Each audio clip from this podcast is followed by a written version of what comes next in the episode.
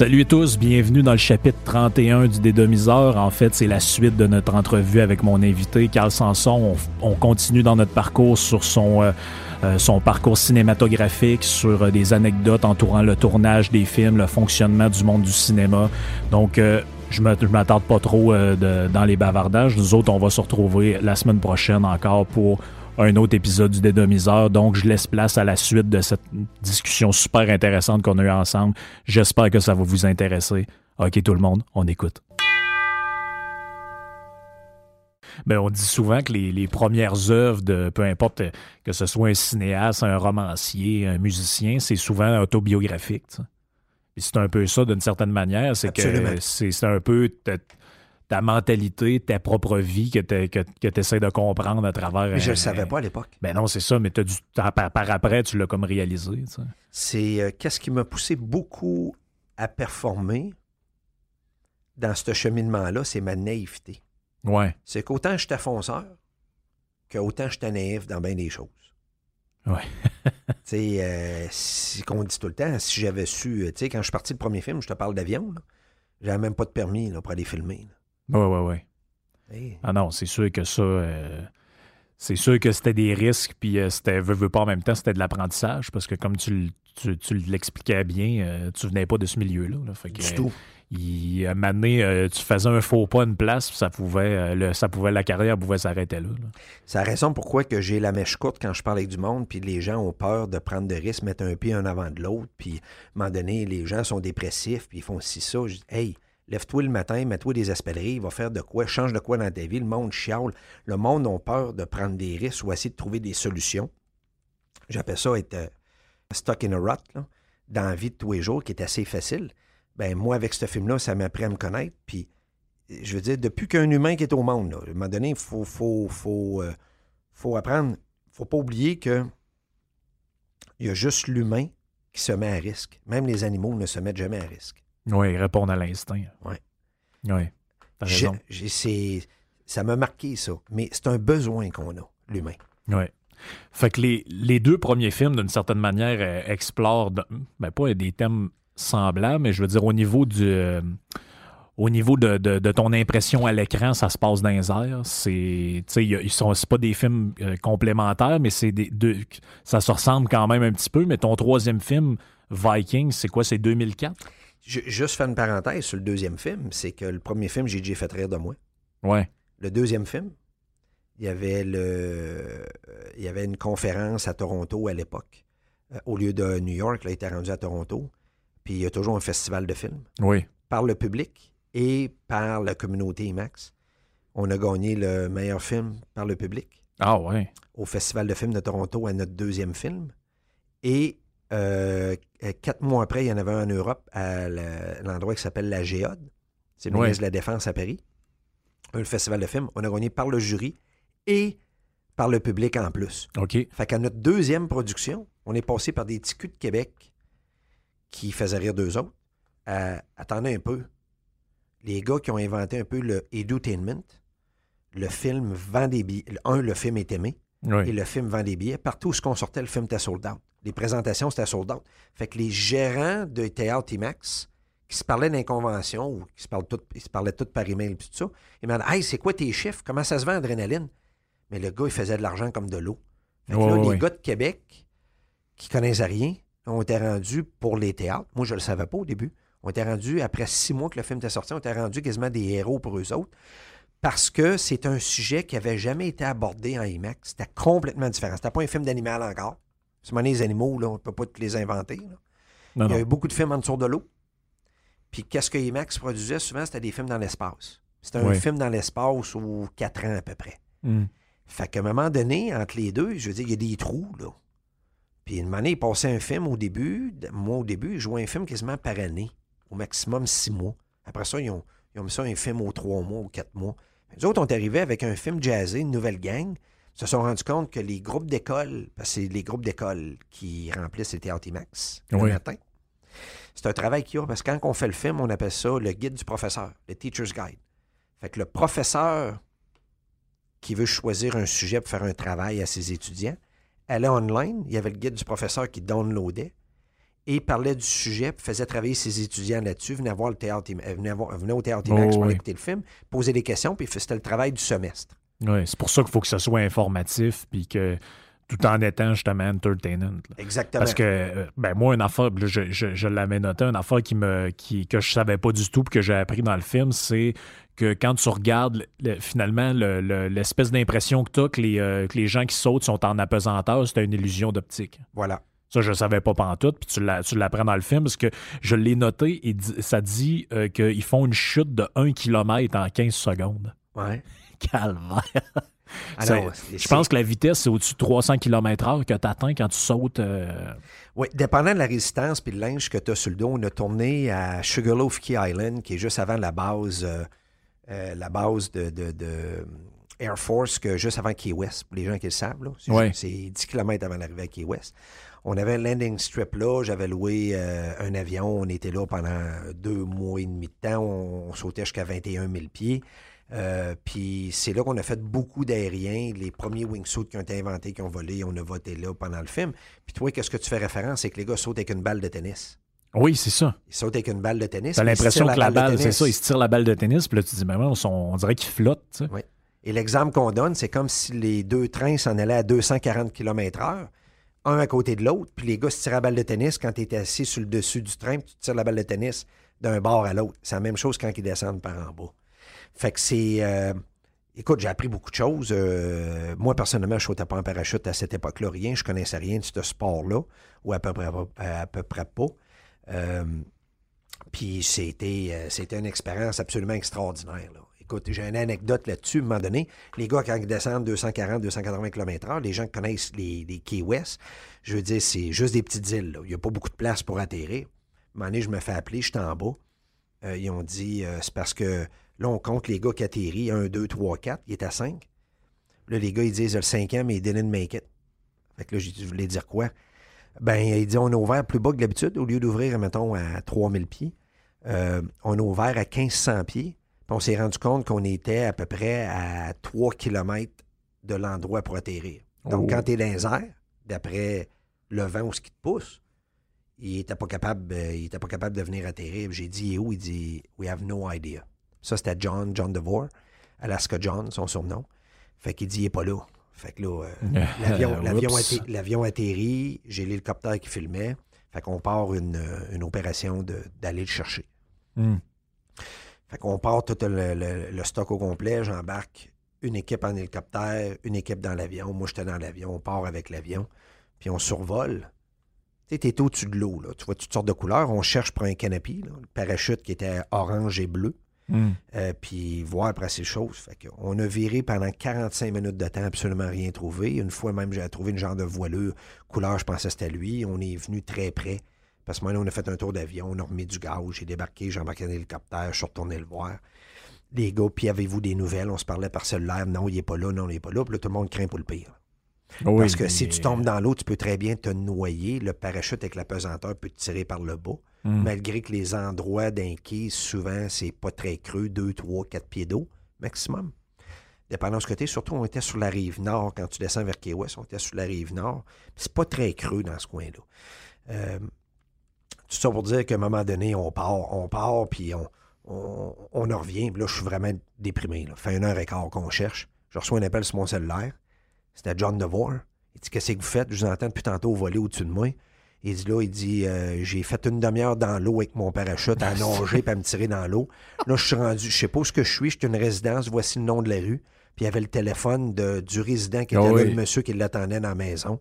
On a envoyé un char aller le chercher, puis il est revenu à Drop Zone. Il s'est engueulé avec ses chums, parce qu'il y a eu un fuck-up avec ses chums dans les airs. Tout ça pour dire qu'il est revenu après. Moi, on était sûr que j'avais perdu mon. J'avais un premier décès pendant une production de C'est film. là, tu devais avoir un sac de roche sur le dos qui s'est enlevé à ce Ah, je moment-là. t'annonce que je suais de l'air en cibole, là. On m'a dit en affaire, j'étais. Parce qu'à un moment donné, les gars, ils étaient. Les parachutes, les parachutistes qui étaient à chum, ils étaient pas mal sûrs que c'était fini. Ah Que oui. il- lui, il était mort, il était plus là. Ah oui, parce que ça, c'est un affaire que le monde oublie, mais tu sais, toi, t'es producteur. Oui, tu gères le film, mais Christy, il y a toute une équipe de monde, je l'ai dit tout à l'heure, maintenant une quarantaine de personnes, peut-être des fois plus, des fois moins, je sais pas. Mais Christy, il y a du human là-dedans. là. Oh oui, il y a un aspect humain, puis je veux dire, euh, des scènes, tu filmes. là, si le gars, il décède, euh, je fais quoi pour le remplacer? Là? Toutes les scènes qui étaient avec avant, euh, je veux dire, moi, il ne mourra pas dans le film. Là. Non, non, c'est ça. Il était là, là. Fait que ça scrape ton film au complet. Oh, oui. Ah non, c'est clair que t'as. Il y avait un gros aspect risque dans ce film-là. Ouais, ouais, il y, a- il y a s'il y a un gros X là-dedans, puis ça peut, ça peut partir en couille, c'est pas bien long. J'ai risqué gros, j'ai gagné gros. Ouais, c'est ça. Mais. J'ai risqué très gros et j'ai gagné très, très gros. Euh, gagné tellement gros, comme j'ai dit, on a gagné le festival de films. Puis ça a été un succès financier. C'est un film qui a coûté. euh, c'est un film qui a coûté 7 millions et demi. Puis c'est un film qui a rapporté 38 millions au box-office. Quand même, pour un Hmm. documentaire canadien. Ça s'est c'est- ça s'est jamais vu, ça. Des chiffres comme ça. Mais est-ce que tu expliques le, le- Parce que moi, tu me parles de ça, puis je me dis que oui, c'est de l'argent, mais en même temps, moi, me semble, j'ai l'impression, des fois, je vois des films, si c'est que des scènes de cuisine puis de salon, puis ça a l'air d'avoir coûté 80 millions. Fait que je me dis, il doit avoir. C'est parce que c'est la, quantité de staff qui doit avoir explosé ou le monde sont surpayés vu que c'est financé. Oui, ben c'est ça. C'est, un peu un mix des deux, là, vraiment. Là, euh, bon, euh, à cette époque-là, c'est la raison pourquoi des productions québécoises ne m'intéressaient pas. En plus de vendre juste au Québec. Puis en plus que tu peux pas avoir de. Il n'y a aucun film Québec, aucun film québécois financé par la SODEC qui peut avoir une rentabilité quand un film coûte 5 millions. À l'international, c'est impossible. Mais non, il faudrait quasiment que tout le monde au Québec soit allé le voir au cinéma deux, trois fois. Oui. Puis au Canada, puis il faut que tu le vendes dans une vingtaine de pays, puis il faut que ça te rapporte. Euh, ça veut dire qu'il faut qu'il y ait un box-office d'à peu près. Faut qu'il y ait un box-office d'à peu près 20-25 millions international. Ouais. Je connais pas de film québécois qui a un box-office de 20-25 Ben, faut millions. ben, il y, a- y quoi, peut-être un genre de bon cop, bad cop qui a dû. euh, Pas- oui, ouais. qui, était une. euh, c'est, ça, de mémoire, c'était un remake euh, qui venait du UK. Euh, bon cop, bad cop. Puis euh, c'est encore drôle. Même au Canada, je suis même pas sûr. Je suis même pas sûr. Ouais. C'est impossible. Il n'y a pas assez de salles, il n'y a pas assez de monde. Euh, ça a déjà été fait. euh, c'est un remake là, d'un autre. Euh, ils ne l'ont pas vendu aux États-Unis. Là. Bon cop, back cop. Là. Je ne pas joué dans les salles américaines. là. Non. Je ne joue pas dans les salles américaines. Là. Ah, ben, ça, c'est là qu'est le monde. que- non, non, c'est ça. Il y, y a- il y a des pays comme la Russie qui est très bon. Il y a l'Allemagne qui est très, très bon. UK aussi, ils ont des salles, ça rapporte. là. En France aussi. Mais si tu joues pas dans ces pays-là, là, oublie ça. Tu ne rapporteras pas d'argent. là. Tu Mm. ne feras pas, tu feras pas d'argent. Non, c'est clair. projet. Fait que ça, ça nous amène à ton, euh, à ton troisième film, Viking. Puis je veux pas qu'on rentre trop dans les détails parce que tu as fait un segment là-dessus sur Radio Pirate qui était, excellent sur toute l'histoire, de, le scénario un peu du film, puis tout la- la- l'aspect historique de ça. Fait que les gens qui, s'intéressent, s'ils sont pas abonnés, ils peuvent s'abonner pour aller voir. euh, peuvent aller sur euh, jeffillion.com s'abonner pour aller voir ce segment-là. Mais je, je veux juste que tu me parles un peu le, le choix de sujet, finalement, après avoir exploré, parce que là, on change complètement de. de- on Avec- change complètement de thématique avec Viking. Avec le, le- le- le succès d'Adrenaline Rush, comme j'ai dit, qui a gagné les concours, tout ça, le Musée de la civilisation de, de Hull OK. euh, s'est assis avec moi parce qu'eux autres ils étaient à la tête d'une association de musées de civilisation à travers le monde. Donc, le monsieur qui s'occupait du théâtre, euh, je ne me rappelle plus de son nom, euh, c'est un monsieur assez âgé, il a pas loin de 80 ans, puis tout le monde le voyait comme étant une sommité là, pour les musées de civilisation, qui jouait beaucoup d'exhibits. Donc, lui, Carl, on aimerait ça avoir un exhibit sur les Vikings. Ça n'a jamais été fait. C'est un sujet qui n'a pas été touché en IMAX. Eux autres avaient fait, euh, avaient financé, avaient aidé un film qui avait été fait sur, s'appelait les Mys- Mysteries of Egypt, les mystères de l'Égypte. OK. Mais bon, on comprendra bien l'Égypte, tout ça, c'est le fun, Cléopâtre, toute la gang, là. Mais ça, les Vikings, ça nous touche plus, nous autres, les Canadiens. hein. Puis lui, il savait l'histoire au complet.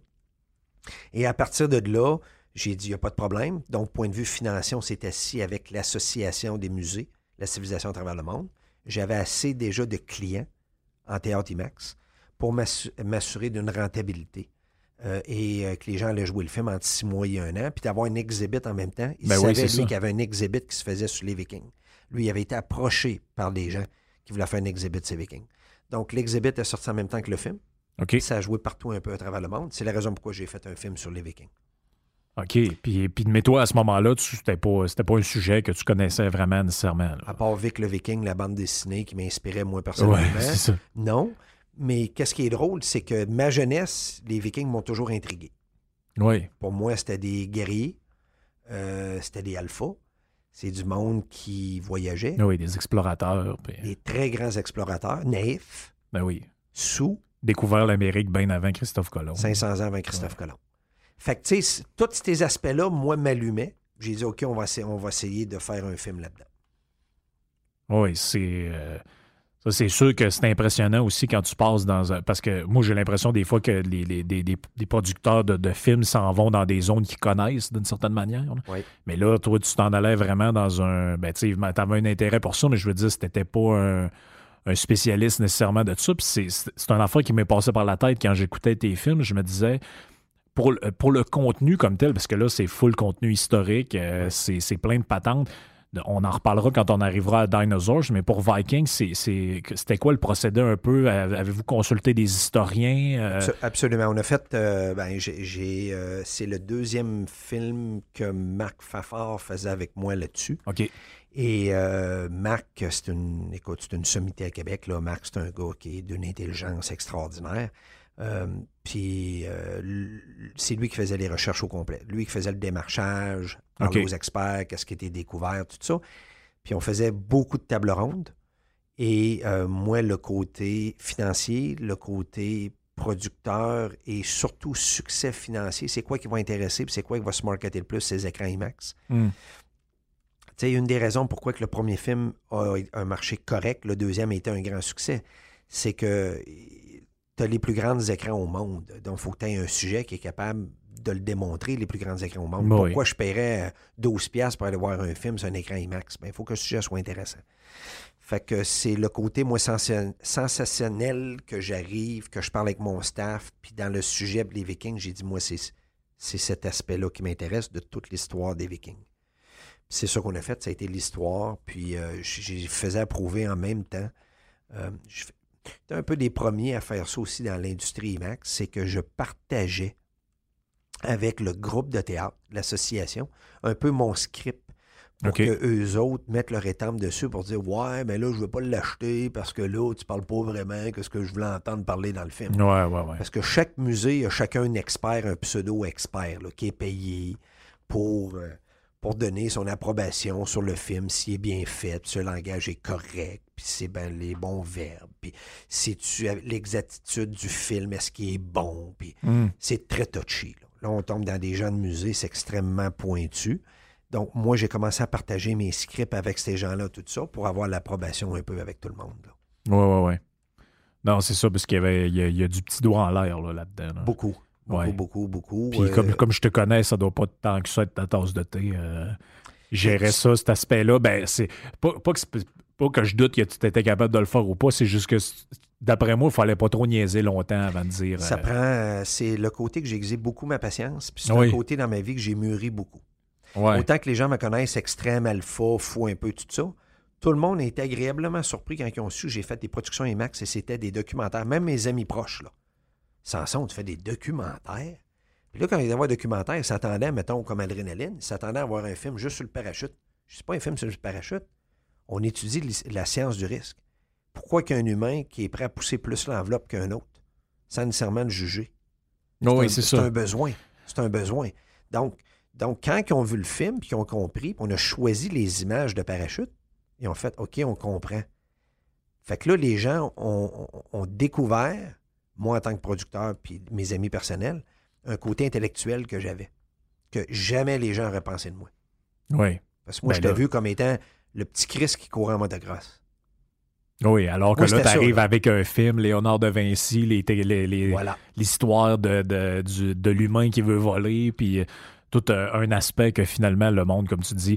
te- Moi, c'était ça, rentrez-vous ça dans la scène. Vous pensiez ça de moi, là? Ouais, Là, un peu un moyen surpris, de. là. C'est un ouais. moyen de vous C'est un peu dire. un moyen de dire manger de la merde à tous ceux Ouais, qui ont c'est un essayé. fuck you, ouais, c'est un fuck you, c'est un fuck que- you personnel, puis c'était euh, Frank, c'était une grande, grande motivation pour moi en plus. Je te le dis là, Ben, c'était une profondément. délivrance. là. Oui, oui, exactement ça. Puis est-ce que. Mais tu, tu disais, Mané, que, que tu allé dans une première convention IMAX, le monde disait, bon, OK, c'est qui ce gars-là? C'est un imposteur, qu'est-ce qu'il fait là? Puis il fait rire de toi un peu.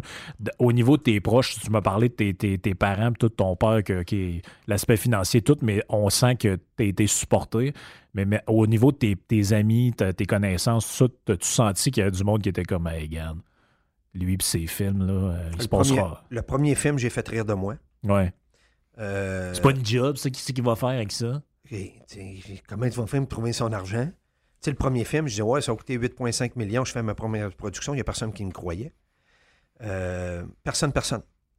J'avais même des employés qui étaient des chums personnels, qui ont travaillé pour moi, puis qui doutaient. Je me suis rendu compte avec le temps qui passait, qui doutaient même de moi. OK, ouais, non, ça, ça marche pas, là. C'est, c'est, c'est- j'avalais ma que J'avais besoin de ce monde-là à l'époque. Quand je suis arrivé avec la deuxième production, Mais toi, tu utilisais ça comme une motivation. c'est du gaz. C'est du gaz de dire, regarde, tu penses que. Moi, c'est du jet fuel, mon ami, là, assemble à l'heure pour moi dans ma vie. Là. Doute de moi. Oui. Essaye de douter de moi. Dis que je suis pas capable de le faire.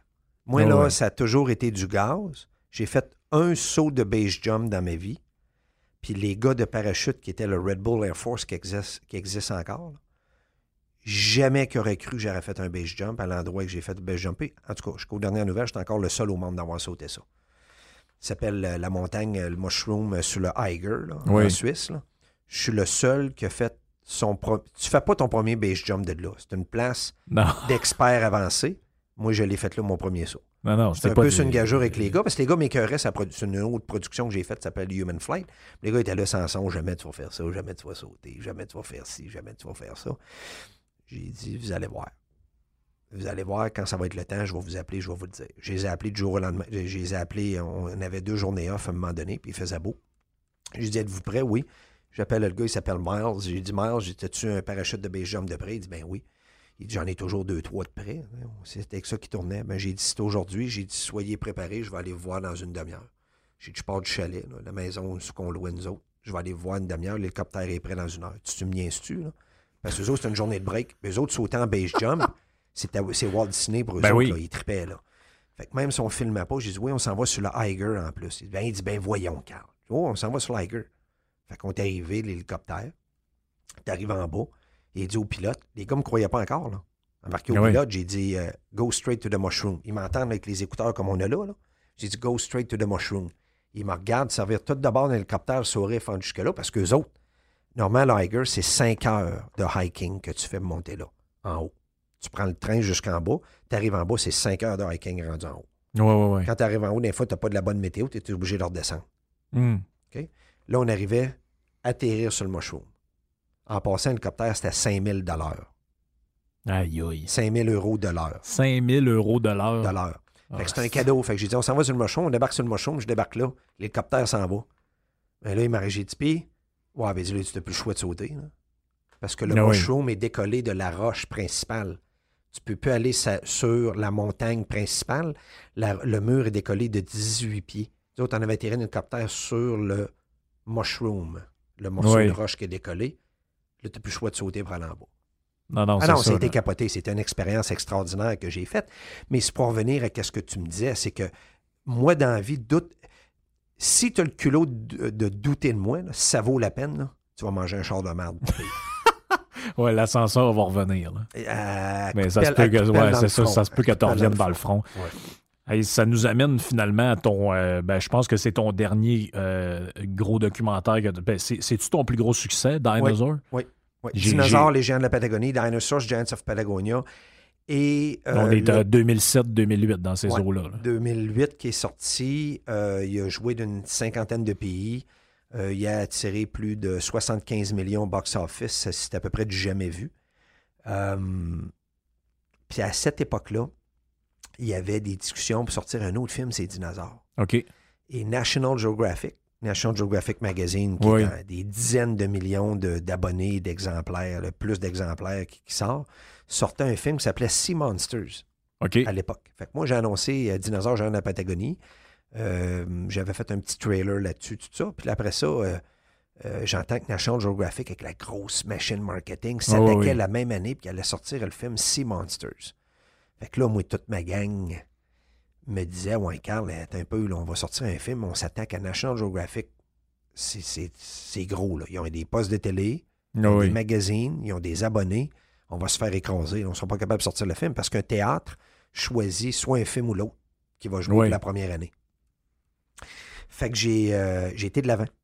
Quand je te parle de jet fuel, là, Oui, oui. j'ai fait mon étude de marché pendant à peu près une semaine. Puis j'ai vraiment fait une étude profonde, par contre. Puis euh, j'ai décidé d'investir dans le, dans le projet qui avait un budget initial de 10 millions, qui a fini à 12 millions. Euh, C'était ma plus grosse production. Tu vas me dire pourquoi 12 millions? C'est parce qu'il y avait de l'infographie, des dinosaures. Chris, on ne peut pas y filmer, ils n'existent pas. Non, non, c'est ça. Fait que euh, en 3D, euh, écoutez, euh, du IMAX, c'est du 10 000 par 12 000. Fait que c'est du 10 000 K par 12 000 K quand tu filmes. Hey, Oui. OK? Fait que c'est compliqué. Fait que les machines, les computers, les ci, les ça, ça du jamais vu. Euh, à Québec, il n'y a jamais personne qui a fait de l'animation aussi poussée que ça, avec tant de machines puis tout. Fait que euh, ces gens-là ont défoncé le budget, j'ai pas le choix de continuer un peu. Je suis marié avec ça. C'est le bout que j'ai eu de l'infographie. Ouais. la technologie, parce que c'est ça qui tue un peu. J'aimais mieux filmer avec des hélicoptères, la météo, les, les ça que de l'infographie. Je ferais ça encore aujourd'hui. Parce que moi, un, un- affaire qui m'a qui m'a impressionné, parce que moi j'ai vu le film en 2D, parce que Ouais. c'était sur euh, sur Blu-ray, je l'ai je l'ai pas vu au IMAX euh, quand, quand, quand, quand c'est sorti. Puis même en 2D, euh, tu peux le voir en 2D, il n'y a pas de problème. Il y a pas. euh, c'est impressionnant. Puis moi, une, des affaires qui m'a impressionné, c'est que les autres documentaires ou films ou quoi que ce soit sur les dinosaures, j'avais l'impression que quand on passait, par exemple, de vraies, de, scènes réelles qui sont filmées aux scènes où il y avait des dinosaures, dans les autres que tu regardes, c'est comme si tu vois vraiment le clash entre les deux, tandis que là, à un moment donné, tu filmes, mettons, on va dire, un- une chute. Puis là, tu dis, OK, je suis là, je suis en train de voir un vrai paysage, ça peut m'amener, Chris, et oh, puis il y a un dinosaure qui apparaît dans l'image. Tu dis, OK, il sort, c'est tout l'aspect dont tu parles. C'est l'aspect que je parle. C'est euh, le film. euh, on, on continuait l'aspect. Le film a pris beaucoup. A pris, euh, je dis trois ans. C'est pratiquement trois ans et demi avant qu'il sorte. Et mon aspect là-dessus, c'est que tu as les plus grands écrans au monde. Le sujet des dinosaures, la raison pourquoi j'ai filmé les- le, le titre Dinosaures, les géants de la Patagonie, c'est qu'on sait très bien que des dinosaures qui ont été découverts dans le désert de, de, de, de Gobi, en Oui. Chine. C'est de la grosseur de mon chien danois, là. Oui. Donc, ça me donne rien de faire un film, ces dinosaures de- du désert de Gobi, qui risquent à la grosseur d'un Oui, se mettre sur un écran IMAX. Ben, c'est là. ça, parce qu'on on le voit dans le film, ben, parce que pour ceux qui ne le savent pas, c'est en Argentine. C'est en. Argentine, ouais. Puis on, on le voit dans le film, c'est que l'intérêt, c'est que c'était le plus gros au monde. C'est les plus gros. L'Argentinotosaurus, c'est comme Ouais. je, ris, je ris tout le temps. C'est lui avec la longue, le long cou, la longue queue, comme on voyait dans les pierres à feu. Là. Oui. Fred, puis il travaillait dans la carrière. Oui, oui, c'est C'est ça. exactement ça. Euh, puis euh, le T-Rex avait été. euh, il y avait un, un qui était découvert qui était comme un T-Rex, mais plus gros qu'un T-Rex, euh, qui s'appelle le Giganotosaurus, Oui. qui, est, qui est un carnivore aussi. Donc, ça a tout été découvert en Patagonie. Donc, j'ai dit, c'est l'endroit qu'il faut aller filmer, c'est le sujet qu'il faut voir. Je vendais ça au théâtre, ils capotaient bien raide. Je disais, allez voir, vous n'aurez jamais vu de l'animation comme ça. Le problème souvent de films de dinosaures qui avaient été faits, c'est quand tu regardais la définition, puis même plusieurs années a d'autres films qui ont été faits, c'est que les dinosaures ont l'air des dinosaures d'un pierre à feu. Oui, Il ils ont y a l'air en de- de- carton. Ils ont l'air en carton, il n'y a pas de définition. C'est un peu qu'est-ce que tu dis. C'est que ça blende pas bien avec l'image que tu filmes. Oui, Tu mets le exact. dinosaure là, tu dis, Chris, ça n'a pas l'air sérieux. Là. Ça a l'air de. de- de- Ah, on dirait qu'ils l'ont mis en. On dirait qu'il été gonflé. là, petit, avec pied, ouais, petit pied, le dinosaure, là, que les, les- Oui, les oui. comiques que les enfants regardaient. là. Oui. Bon. Ou la bête féroce. Fait que, euh, à partir de là, moi, mon défi, c'était que je voulais avoir absolument les dinosaures. C'est le travail qu'on a fait avec le paléontologiste Rodolfo Coria, lui qui a découvert les os. Ben oui, puis ça, pour de vrai, quand j'ai écouté le film, j'étais allé voir un peu après, c'est qui ce gars-là? C'est pas un deux de carreau, là. C'est une sommité. C'est top 3 qui a découvert des dinosaures au monde. Oui, une sommité. le monde, vous irez voir ça, le Rodolfo Caria, Coria. Coria. Coria. Il est, sa page Wikipédia, puis c'est lui qui, qui, a découvert vraiment certains types de dinosaures précis. Puis euh, il y a plusieurs expositions, je pense que c'est ses affaires à lui, son team. Ben, c'est un peu le défi qu'on avait parce qu'il faut toujours aller chercher les meilleurs experts. Parce que comme je disais, quand tu vends tes films, il y a toujours des experts dans des théâtres. Il y a beaucoup de paléontologues ou pseudo-paléontologues. Oui, tandis que vous autres, vous avez. Euh, c'est un top-notch. Fait que moi, quand je lançais le film, puis les, les gens. Euh, parce que les dinosaures, c'est toujours des théories. Hein. Oui, c'est ça. La façon qu'on fait notre écriture dans le film, qui est à peu près 2750 mots pour un film de 40 minutes, chaque chose est donnée avec précision ou pas de précision qui est faite de façon euh, volontaire. volontaire. pour montrer que c'est des hypothèses. C'est des hypothèses possibles. Ben, moi, tout le monde qui me challengeait, ben, je disais, il n'y a pas de problème. Voici le numéro de téléphone à Rodolfo Correa. Puis Rodolfo me le disait lui-même. Si quelqu'un vient testiner, je vais avoir son nom, quelle ville, quelle affaire. Parce que tout le film est son travail à lui. Oui, c'est ça. Lui avait mis son étampe dessus. Lui, quand on a fait le lancement à Québec en grande première, on l'a fait venir de l'Argentine. Puis on l'a fait voler ici à Québec. Il a regardé le film de dinosaures. Il était assis à côté de moi. Il pleurait comme un enfant. Parce que lui, il creuse dans la roche. Là. Oui, on le voit dans le film. C'est ça qui est le fun aussi, c'est que en même temps que c'est vraiment le style documentaire, mais c'est pas documentaire plate, là, genre on regarde le gars avec son balai qui brosse des os pendant deux heures. C'est ça. C'est que. C'est qu'il y, y, a un aspect. Euh, il y a un aspect où il, se passe plein d'affaires, puis tu as un aspect informatif aussi. je suis content que tu parles de ça parce que moi, mon défi d'un théâtre IMAX, IMAX avait déjà fait un film qui s'appelait T-Rex. Il y avait sept minutes de dinosaures dans un film de 45 minutes. Non, ça marche Donc, Moi, mon, mon, mon, mon sales pitch au théâtre, c'était il va y avoir 20 minutes d'animation de dinosaures dans un film de 40 minutes et peut-être plus. Oui. Fait qu'il me disait, oui, oui, mais tout le monde leur disait ça. Puis quand il faisait des films, il livrait jamais à marchandises. Hmm. Mais Carl Sanson avait livré à marchandises pas mal depuis le début d'un salle. Moi, je leur disais, doute pas de moi, c'est 20 minutes d'animation que tu vas avoir de dinosaures dedans. Bon, il y a la comète du début, la fin, l'explosion, tout ça. En plus, c'est plus que le 20 minutes de dinosaures. Fait que j'ai. Euh, on, l'a fait, on a livré la marchandise. Rodolfo était assis à côté de moi, il regardait le film, il pleurait comme un enfant parce que lui, faut pas oublier que la grandeur, un, c'est en 3D. Il n'a jamais vu de film 3D de sa vie. Oui, puis lui, c'est comme un résumé de son, de son œuvre d'une certaine manière. C'est l'image du dinosaure. C'est que lui, il le voyait en animation, puis pour lui, c'est comme s'il était réel. C'était la première fois de sa vie qu'il voyait ces dinosaures qui creusent depuis, euh, depuis son enfance. Là. Lui, c'est un maniaque de ça. Paléontologie. Là. Mettons, il est paléontologue depuis que 20 ans. Puis pour lui, c'était. Euh, il en revenait tout simplement pas. Il me fait, il me fait des accolades, il pleurait, les affaires, tout ça, c'était le fun. Puis moi, c'était l'accomplissement technique du film. C'était pas le succès de suite, mais c'était l'accomplissement technique. C'était si Rodolfo Correa est 100% satisfait à Québec, puis il en pleure. Ben à partir de là, je pense, j'ai dit à mon équipe, c'est mission accomplie. Ce côté-là, technique, c'est mission accomplie. C'est clair. L'autre asteur, c'est l'aspect euh, commercial faut que ça fonctionne bien. Oui, il faut que ça fonctionne. Ouais, le premier film qu'on a livré puis que joué dans les festivals de films, tout ça, euh, doit connaître les critiques Rotten Tomatoes. Oui.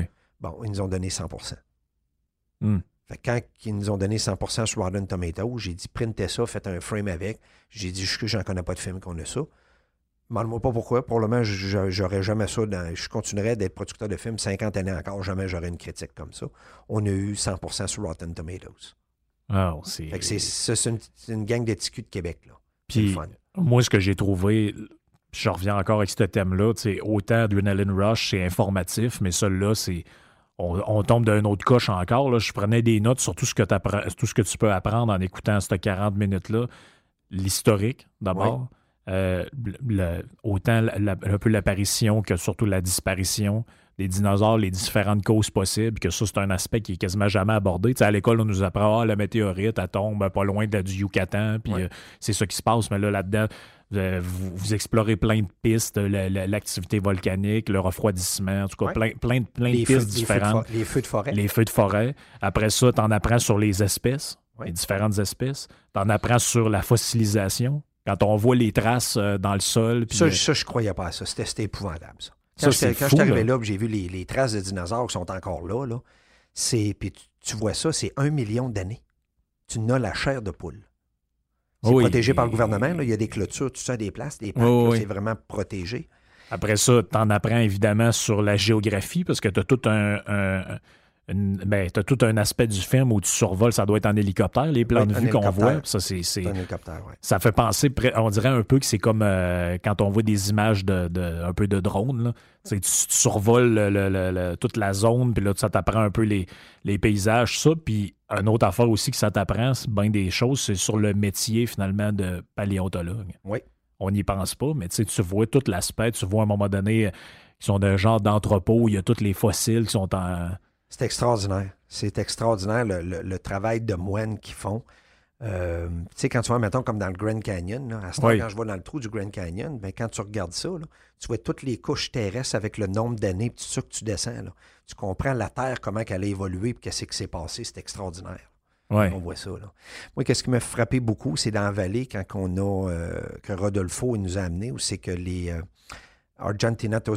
les grands, là, euh, allaient déposer des œufs. Puis qu'on a touché à des œufs, il l'a pris dans ses mains. là. Il m'a donné ça, des coquillages. là. C'était des œufs de dinosaures. On OK. y était, là.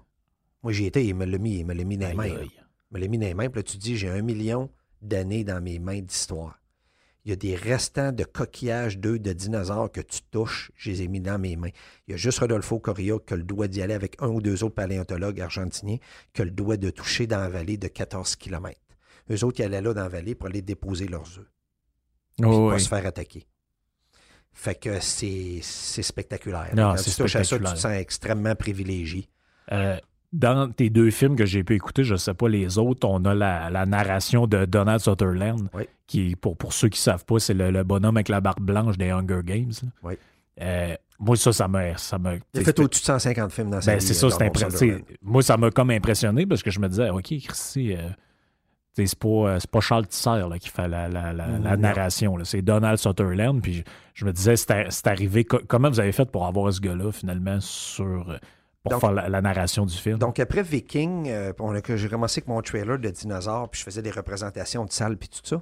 J'ai euh, été signé par euh, la plus grosse firme d'agence, ceux-là qui ont acheté justement la UFC, qui s'appelle Ouais. William Morris Endeavor.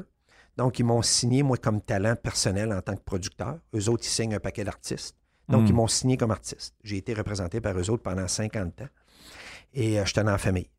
Donc, euh, pour ça que j'ai eu beaucoup de billets VIP et rencontré beaucoup de gens intéressants dans ma vie. Parce que, mettons, les- je vais donner un exemple de la musique. Foo Fighters sont représentés par William Morris. Ouais. OK, tu sais, je peux en nommer jusqu'à demain matin. Là. Billy, euh, Billy Idol, tu sais, un vieux. Il y en a des vieux, il y en a des jeunes, tout ça. Ouais, ouais. Ils, ont la main sur tout. Là. Ils ont même une division sport aujourd'hui. Tout ça. Fait qu'ils m'ont signé. Et euh, Rogue Sutherland, Oui, qui est le vice-président de l'entreprise, parle français, fait ses études à Paris. oui. Et euh, j'ai été surpris quand je l'ai rencontré ça. Il me voir. Bonjour, je me présente. Je me présente Rogue, mais je ne savais pas si c'était Sutherland, son nom. Puis, mais il ressemble à son, il ressemble à son père. là. Il est frémé, il est grand comme son père. Puis J'ai commencé à parler, puis il a commencé à me parler en français. J'ai dit, oh, tu sais que tu as pris ton français? Moi, j'étais à, à l'Université de Paris, euh, comme Bradley Cooper, la façon qu'il parle son Ouais, français ouais. à peu près. Et il a commencé à parler de tout ça. J'ai dit oui, mais j'ai dit, euh, c'est quoi ton nom? Il dit Rogue Sutherland. Ah, j'ai dit, t'es le fils à, à Donald. Puis euh, il dit oui, tout ça, c'est mon père, c'est moi qui le représente, c'est moi qui est agent et tout. Donc j'ai dit, écoute, euh, t'as vu la bande-annonce de, de Dinosaure? J'ai dit, euh, penses-tu que ça serait possible d'avoir ton père comme en, en narration? Je savais que son père est impliqué dans des projets, c'est film après film après film. C'est épouvantable, le monsieur. oui, là. puis il est- il n'est pas, il est pas jeune non plus. Là. Non, non, non, à l'époque, il avait genre 76 ans. Là. Oui, oui. Fait que j'ai demandé, euh, il dit oui, donne-nous entre mes mains. Il dit écoute, le standard de production euh, me semble bien, parce que son père ne met pas son nom n'importe qui, n'importe quoi. Standard Non, de production est bien. Il dit quand vous avez fini le film, envoie-moi le film final. Et quand le film final est là, il dit je vais le regarder. Et si j'accepte, je vais le présenter à mon père, puis je vais recommander qu'il fasse la narration dessus. C'est l'étape qu'on a faite. On a fini le film. J'ai envoyé le rough cut, sans narration, avec de la musique, rough. Il a regardé ça, il n'en revenait pas. Il dit, il n'y a aucun problème. Il a parlé avec son père. Son père était en production euh, en Australie.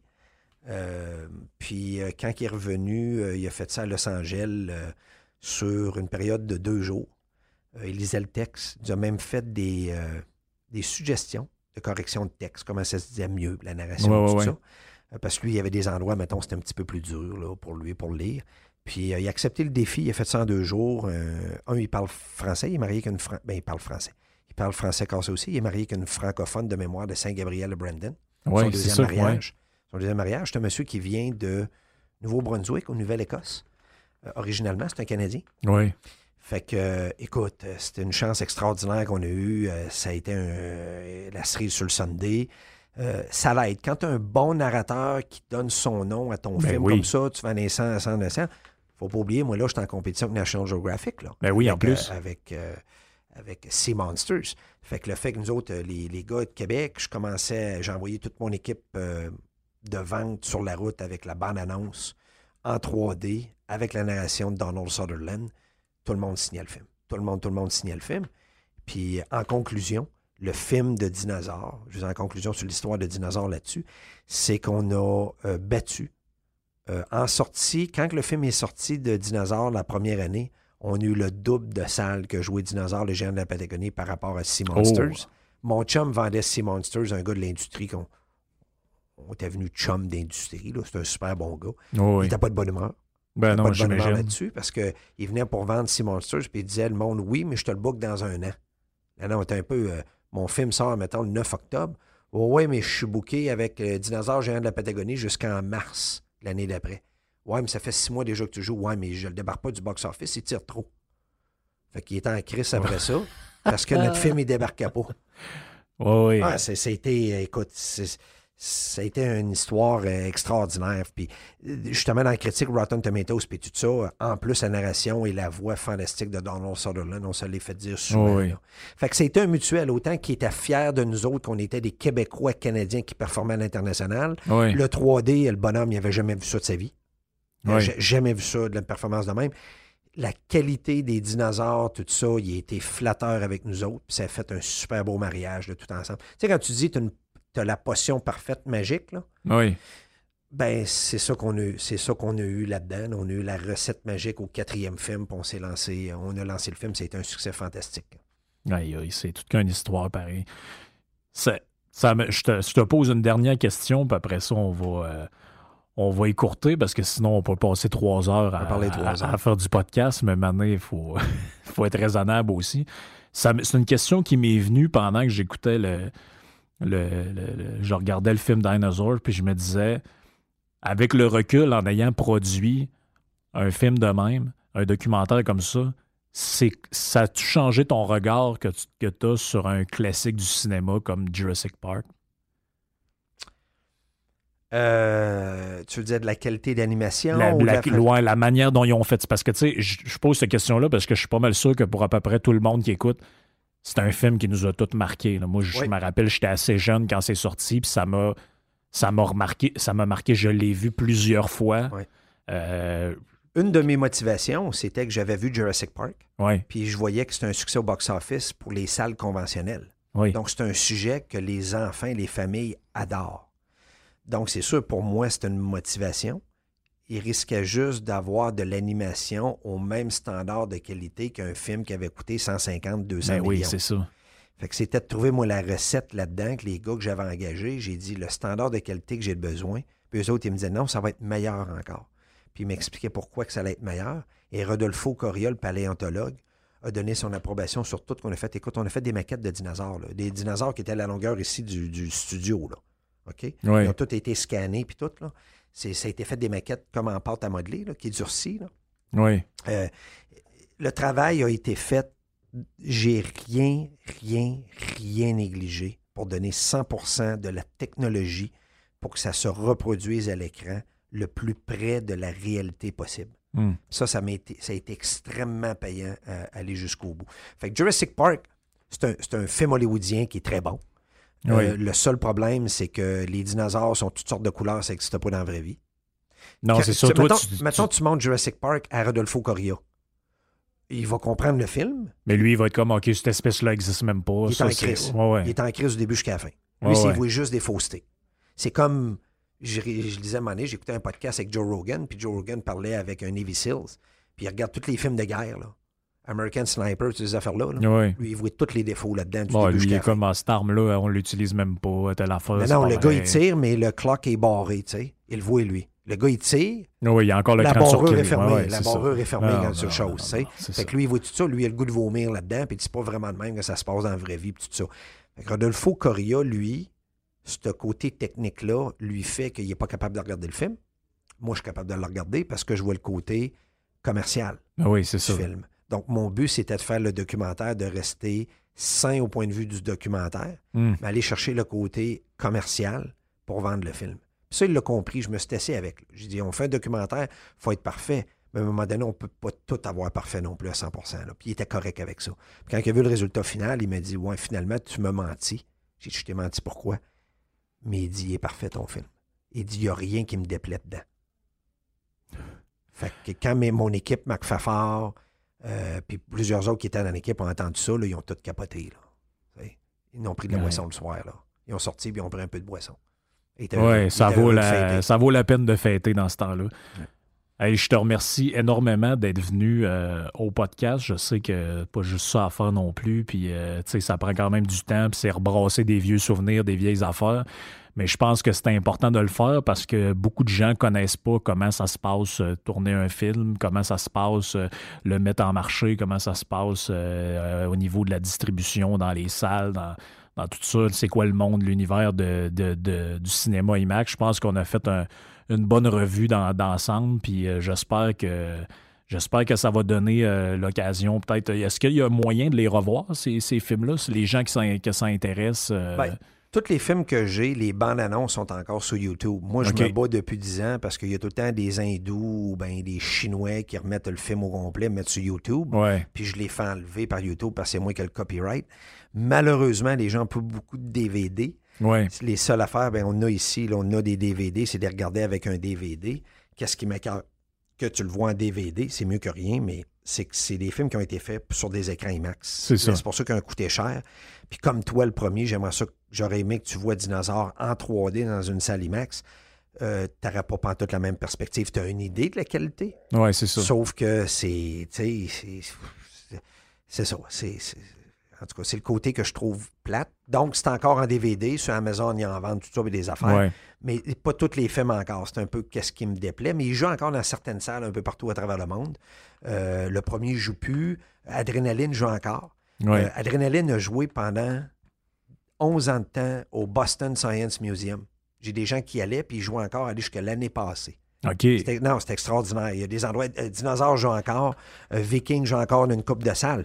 Quand je dis une coupe de salles, c'est une dizaine de salles chaque par film, là, Ouais. qui est encore extraordinaire. Mais c'est ça, c'est d'essayer de trouver des vieux DVD là, à quelque part, là, puis d'essayer de, si vous avez la patience, de jouer ça. Mais, Ben, euh, ceux qui ont la chance euh, d'essayer de dénicher ça dans un, une vieille euh, une shop de DVD ou sur Amazon. C'est vrai, j'en ai vu quelques-uns sur Amazon. euh, euh, j'ai vu Dinosaur, puis je pense que j'ai vu euh, Adrenaline Rush aussi. Je pense Sinon, ils ont juste vu. à m'écrire personnellement, puis euh, j'en ai des DVD. Ceux du monde passe à Québec, j'ai des caisses encore chez nous. Fait que s'il y a Frank, du- merci beaucoup. Hein. Ça me fait te- te- plaisir, puis c'est merci à toi. Puis s'il y a des gens qui veulent te suivre, euh, Twitter, Toujours Twitter. Twitter, Carl Sanson. Carl Sanson. Bon, S-A-N-S-O-N, pas S-A-M euh, comme mon vrai nom. hein. Ouais.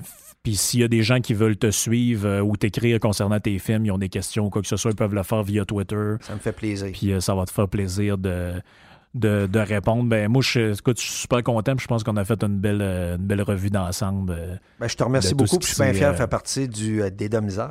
Ben Frank oui. de Dédomiseur. Ben oui, puis en plus, t'as une place de choix. C'était le 30e, euh, le 30e podcast. Fait que ça te donne encore plus. euh, Number 30. Number 30. 30.